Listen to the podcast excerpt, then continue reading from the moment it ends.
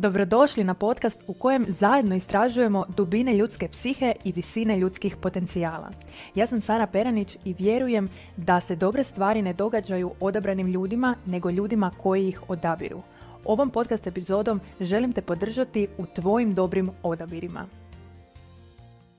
Pozdrav i dobrodošli. Ovo je prva epizoda koju snimam bez gostiju za vas u 2024. i tako da prije nego krenemo, važno mi je da vas pozdravim, da vam zahvalim što i u ovoj godini birate rasti sa mnom i da vam poželim prije svega da vam ova godina zaista bude nova. A nova znači da otkrijete neke nove puteve kojima ćete doći do nekih starih ciljeva, da postavite i ostvarite neke nove ciljeve i da se bavite nekim novim mislima, novim idejama, da radite na novim uvjerenjima i novim preprekama. E sad kakva je to želja da vam želim nove prepreke? Nove prepreke će zapravo značiti da ste došli na neke nove poduzetničke nivoje gdje vas naravno očekuju sasvim drugačiji izazovi, uvjerenja, sabotaže od onih koje ste prethodno proradili. Tako da koliko god je uvriježeno mišljenje da je prepreka neki loš znak, zapravo ja prepreku vidim kao napredak zato što prepreka potvrđuje da ste se našli na nekom novom mjestu, novom izazovu, a samim time i novom cilju. Prije nego vam najavim što je to što planiram sa poslovne strane u ovoj godini, važno mi je dati vrlo kratak osvrt na godinu iza nas, zato što vjerujem da je ključan dio planiranja nove godine osvrt na onu staru i pronalazak što je bilo dobro, što je funkcioniralo, što smo pokušavali, a nismo uspjeli, kojim putevima nismo došli do određenih željenih rezultata, čime smo se bavili, gdje je primarno bio naš fokus, čega nam je bilo previše, a čega premalo. I ako se kvalitetno i adekvatno posvetimo tom osvrtu, mi ćemo zapravo imati upute kako najbolje iskoristiti novu godinu. 2023. godina je za mene bila najuspješnija poslovna godina do sada i ako me pratiš već nekoliko godina, onda ono što možeš primijetiti je da zapravo svake godine kažem da mi je ta godina bila najuspješnija do tada, odnosno da je moj rast poslovanja iz godine u godinu kontinuiran. E sad, s jedne strane ono što možemo vidjeti je da broj klijenata raste, da broj prihoda raste, e, da se broj radnih sati smanjuje i to je jedna strana cijele priče koja je predivna, koja zaista nosi onda i jako puno mogućnosti i tako dalje. Ono što stoji sa druge strane te priče je kontinuirani rad, kontinuirano ulaganje, kontinuirano preuzimanje rizika, izlazak iz komfort zone i primjena svega onoga o čemu ovdje pričam.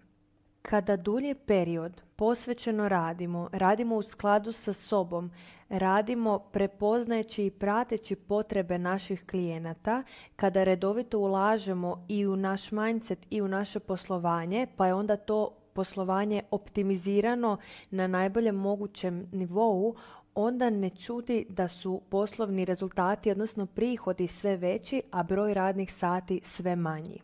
Ono što mi je tu još važno napomenuti je da ultimativni cilj nije niti ne raditi, niti raditi jedan sat tjedno ili dnevno, već je ultimativni cilj u potpunosti optimizirati i delegirati sav posao koji nije moj stručan posao kako bih se u potpunosti mogla posvetiti onome u čemu najviše uživam, a to je direktan rad sa poduzetnicama, a s druge strane ultimativni cilj rasta prihoda je zapravo otvaranje novih nivoa mogućnosti i širenje tih mogućnosti kojima onda unaprijeđujem i kvalitetu svog života i kvalitetu života ljudi oko mene i mojih klijenata i šire zajednice. I prije nego nastavimo, voljela bih da ovdje na trenutak zaustaviš podcast i promisliš o razlozima zbog kojih si se upustila u poduzetništvo. Ovo pitanje ti može pomoći da prilagodiš smjer u kojem se krećeš i destinaciju na koju želiš stići, odnosno rutu kojom želiš putovati. To znači da sve one ideje o kojima si nekada maštala, kada nisi još bila poduzetnica, kada nisi još možda raspolagala svojim financijama ili imala dovoljno prihoda ili raspolagala svojim vremenom na način na koji želiš, kojim si se tada idejama bavila, kako bi živjela da to sve imaš kako bi se ponašala prema sebi i prema drugima, na koji način bi upravljala svom svakodnevicom, koliko bi putovala, kako bi doprinosila. Primjerice, neke ideje koje sam ja imala dok je ova poduzetnička svakodnevica bila miljama daleko od mene, je da s jedne strane kada bih imala dovoljno novca i vremena, bih putovala svijetom u potrazi za različitim novim iskustvima, od toga da upoznajem tuđe kulture i običaje, pa do toga da imam priliku proživjeti neke avanture, različite ekspedicije i tome slično. Druga stvar o kojoj sam razmišljala je da kada bih imala dovoljno novčanih sredstava za sebe, da bih onda doprinosila na različite načine ljudima koji promiču pozitivne ideje u društvu. To znači da osim što ćemo e, donirati i doprinositi ljudima koji su možda lošijeg financijskog e, stanja ili zdravstvenog stanja, da s druge strane doprinosimo i svim onim pojedincima i organizacijama koje se, koje se trude napraviti nekakve pozitivne promjene u društvu, a također im je za to potreban novac jer primjerice volonterski to rade, ili im je pak za provedbu tih projekata i ideja potrebna veća financijska suma. I ono što ja na kraju svake godine onda radim je analiza usklađenosti između tih nekih ideja sa kojima sam i dalje u skladu i s druge strane načinom na koji sam tu godinu provela neka od novih iskustava koje sam ove godine proživjela i sada ne pričam o radu s klijentima, o edukacijama, o psihoterapiji, o poduzetništvu, nego baš o iskustvima na putovanjima o kojima sam nekada maštala, jesu prvenstveno nešto što stavilo možda najveći dojam na meni je planinarenje ledenjacima u Patagoniji, zatim iskustvo bioluminiscencije, odnosno kajakarenje u Portoriku gdje smo usred noći kajakarili i imali priliku vidjeti svjetleće planktone u moru, zatim glamping, odnosno spavanje u prirodi usred džungle u Dominikanskoj republici, plutajući doručak sa pogledom na Dolomite, planinarenje po prekrasnom nacionalnom parku Torres del Paine i tako dalje i tako dalje. E sad zašto ti ovo pričam? Zato što ti želim na svom primjeru pokazati koliko stvari i iskustava diljem svijeta postoji koja čekaju da ih nekako istražimo. Nismo svi ljubitelji putovanja i ne moramo svi na taj način iskusiti i proživjeti poduzetničku slobodu. Ali ono što te svojim primjerom želim potaknuti je da pronađeš što je to oko čega si ti strastvena osim što si strastvena oko onoga što radiš. Dakle, što je to što te puni i što te hrani izvan tvog poduzetničkog i profesionalnog okvira. Jer ako u potpunosti zanemariš sve ostale aspekte sebe, ili obiteljski život, ili odnos sa sobom i hobije, ili odnose sa prijateljima, zdravlje, osobni razvoj, što god da je, da je tebi važno, na uštrb ove profesionalne i poduzetničke priče, u jednom ćeš trenutku doći do disbalansa i postati na neki način ovisna o tome da tvoja poduzetnička karijera funkcionira na maksimumu, zato što neće ništa drugo osim toga funkcionirati, a kada postanemo ovisni o našim rezultatima, uglavnom nam tada naši najveći rezultati na neki način bježe iz ruku. Jednako kao što sam ta iskustva proživljavala, tako sam i kroz različite doprinose i donacije podržavala različite podcaste, autore, psihologe i druge pojedince i organizacije koji zapravo promiču pozitivne promjene u društvu.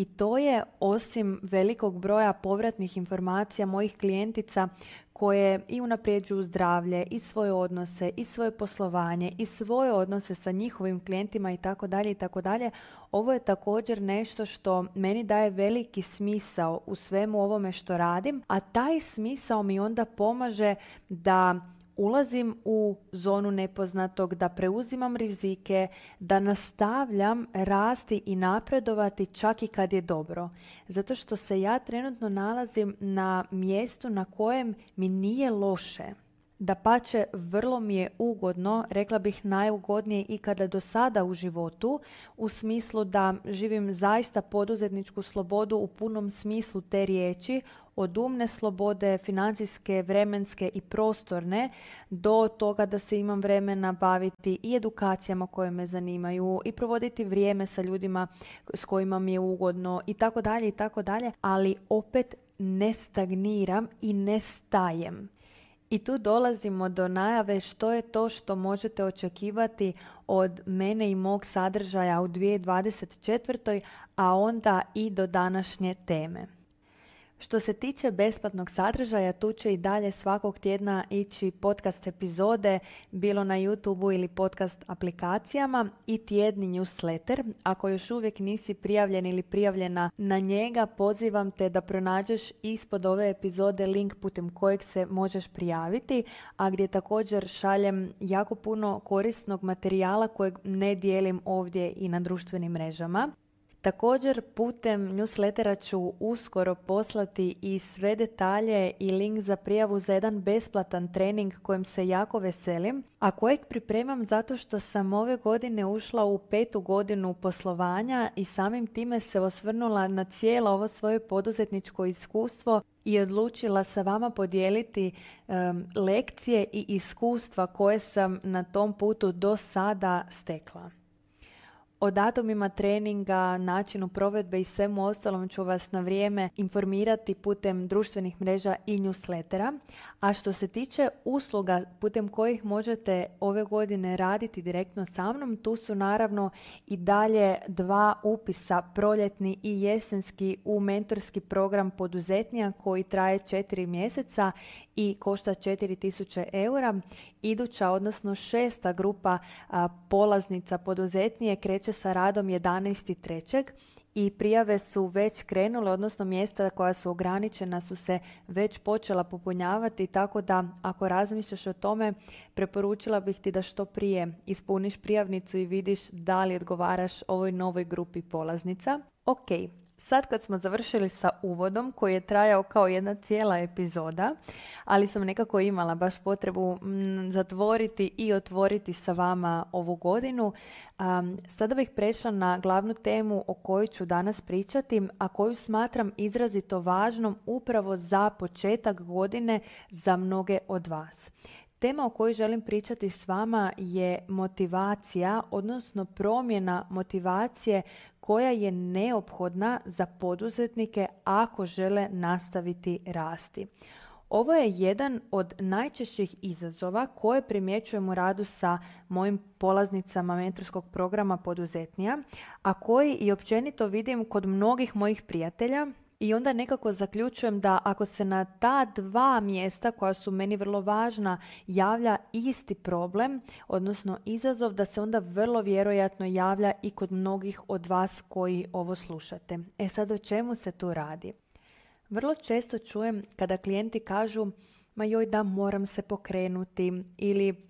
ne znam šta mi je u zadnje vrijeme, tako mi se teško nagovoriti da e, nešto napravim. Znam da bih trebala, ali nekako odugovlačim uljenila sam se u zadnje vrijeme. Ta ljenost je nešto jako popularna ovoga za e, samome sebi nekako nalijepiti. Onda tu bude, joj u zadnje vrijeme primjećujem da dosta sporije radim, da mi je slabiji fokus, da sam izgubila nekako nit kud idem prema čemu, e, ne znam što želim, nemam veliki cilj.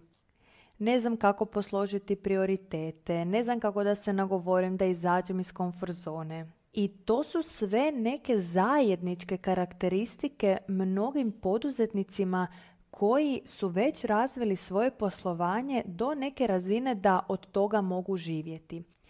E sad, kako je ta i motivacija, i dosljednost, i inspiracija, i produktivnost kako to da je to godinama ili mjesecima funkcioniralo, da ih je dovelo do ovih rezultata, a onda čiribu čiriba odjednom je sve to nestalo. Ono što se tu zapravo vrlo, vrlo često događa, uvijek imamo naravno neke iznimke, ali nešto što je onako, ja bih rekla 80% slučajeva sa kojima se ja susrećem karakteristično, je upravo to da su ljudi kada su kretali na put prema ovim rezultatima koje danas žive bili negativno motivirani. E sad ovo nije stručna terminologija, Dakle, taj pojam e, negativne motivacije, molim vas stavite pod znakove navoda, to je više da bih metaforički opisala o čemu se radi, a radi se zapravo o tome da su okolnosti svih tih poduzetnika na početku bile vrlo nezavidne i da ih je često motivirala i poticala na ustrajnost i na dosljednost nekakva neugodna priča od koje su se htjeli maknuti. To je ono što vrlo vjerojatno poznajete pod terminom motivacija od nečega, odnosno možemo reći od okolnosti koje u njihovom životu za njih nisu bile zadovoljavajuće. Bilo da nisu imali dovoljno vremena da provode sa djecom, primjerice djeca su odrastala, trebala ih, oni su imali potrebu da provode vrijeme s njima, a nisu mogli zato što su radili negdje. E,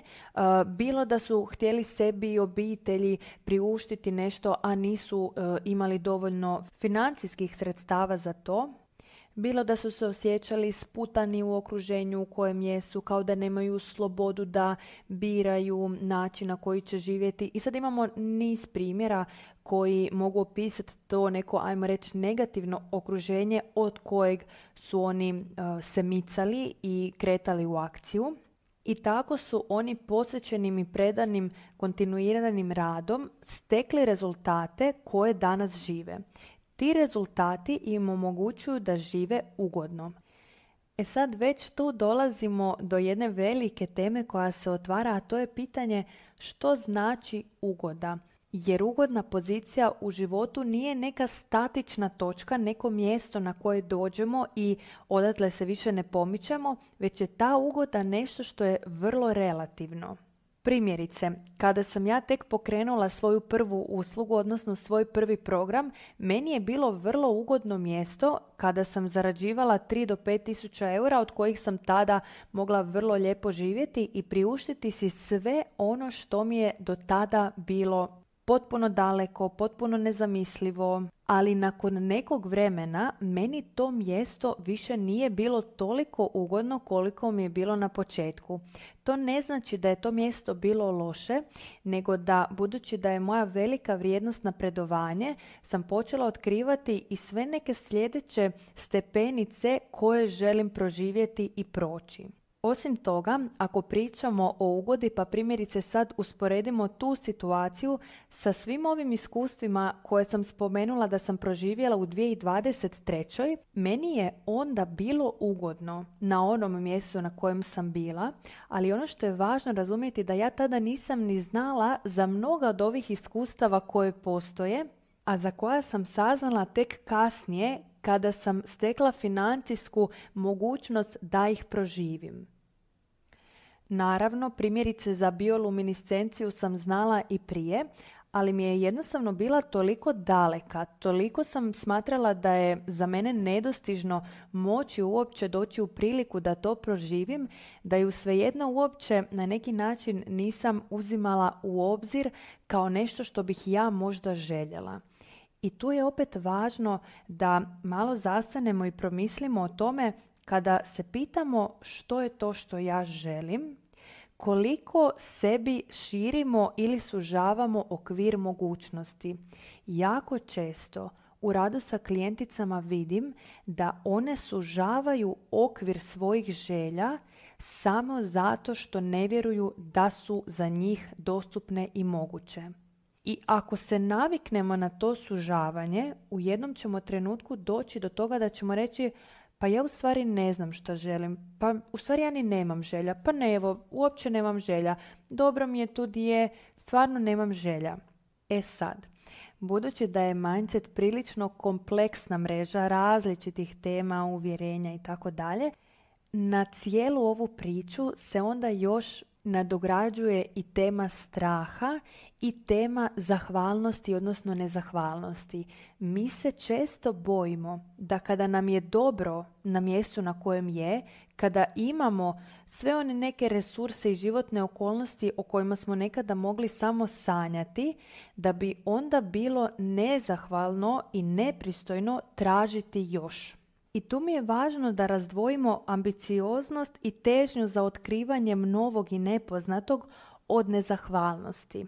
Željeti više ne znači nužno ne biti zahvalan, ispunjen i zadovoljan sa ovime što imam danas, već jednostavno težiti tome da otkrivam što još u svijetu postoji i koja još iskustva me čekaju da ih proživim i kroz to još više upoznam sebe i razvijem svoje kapacitete.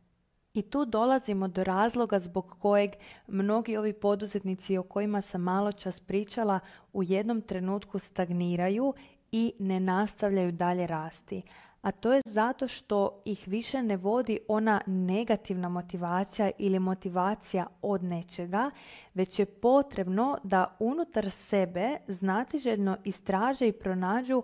ugodnu motivaciju ili pozitivnu motivaciju ili motivaciju prema a to znači da pronađu što je to što oni žele kada otklone strah od toga da željeti više znači biti nezahvalan. Dakle, što je to što oni još žele iskusiti, isprobati, proživjeti,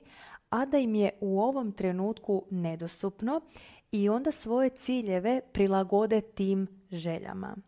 I upravo to mjesto je najčešće mjesto blokade, odnosno mjesto gdje kada radim sa klijentima dublje uđem u priču jer se tu pronalaze različite blokade, različiti strahovi, različite zabrane i to je uglavnom, ja bih rekla, mjesto pucanja, odnosno mjesto gdje je neophodno mijenjati sliku o sebi i mijenjati narativ koji sami sebi pričamo. I kada tu barijeru pređemo, tada klijent ulazi u jedno novo iskustvo poduzetništva gdje raste i napreduje iz potpune slobode i nemoranja. To znači da tu više ne ide u akciju i ne ustaje ujutro zato što mora nešto napraviti da bi si osigurao život, nekakve resurse koji su mu potrebni za plaćanje računa, preživljavanje i tako dalje, već poduzetništvo za njega postaje jedna vrsta igre istraživanja u smislu koliko dobro može biti i koje sve nijanse izraza ugoda postoje. I za sami kraj bih povezala pojam ugode sa onime što sam ti na početku poželjela, a to je da ti ova godina bude nova. Kada kažemo ugoda, onda često to povezujemo sa nečim pozitivnim, sretnim, zadovoljnim i tako dalje. Ali ugoda u ovom širem smislu i kontekstu istraživanja novog o koji sam sada pričala je zapravo sve ono do čega dolazimo kada istražujemo neka nova mjesta, bilo u svijetu ili unutar nas samih. Razumijem da je malo kompleksnija tema pa ću dati na svom konkretnom primjeru. Dakle, 2023. godina, osim što je za mene bila poduzetnički vrlo uspješna, osim što sam putovala više nego ikada i posjetila najviše zemalja ikada u jednoj godini, osim što sam se zaručila pa je to i privatno bilo predivnih proslava i tako dalje, za mene je s jedne strane bila i prilično teška u smislu da sam kroz gestalt i edukaciju i individualnu terapiju došla do nekih prilično teških i bolnih mjesta vezano za neke teme na kojima sam i davno kroz psihoterapiju radila, ali sam očito tek sada imala kapaciteta da se na jednom dubljem nivou tim nekim temama posvetim. To je za mene značilo da sam u 2023. svoju poduzetničku slobodu mogla živjeti pored svih ovih i putovanja i divnih suradnji, edukacije i svega ugodnog o čemu sam već pričala, da sam tu slobodu mogla živjeti i na način da sebi dam prostora, vremena i onda kapaciteta da prođem kroz težinu određenih tema, kroz bol određenih emocija, kroz neugodu određenih tih iskustava psihoterapijskih i da proživim to jedno novo iskustvo i na taj način bolje upoznam sebe, a onda kroz to i izgradim još veći kapacitet za upoznavanje i razumijevanje potreba mojih klijenata.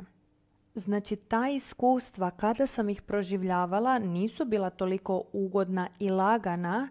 ali svejedno je ta godina za mene ugodna zato što je bila nova. Jer je bila puna novih spoznaja, dubljih spoznaja i novih iskustava. I kada kažem koja sve iskustva u svijetu postoje, a da čekaju da ih istražiš, onda ne mislim nužno da i ti odeš planinariti na ekspediciju na ledenjake ili da ideš kajakariti na bioluminiscenciju, nego više u smislu što još postoji prvenstveno unutar tebe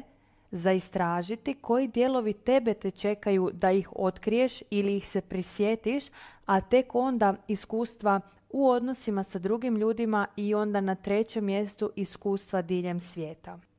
Stigli smo do kraja prve epizode, nadam se da ćeš je iskoristiti kao alat za kreiranje svoje najnovije, a time i najispunjenije godine do sada i čujemo se u svim narednim ovogodišnjim epizodama.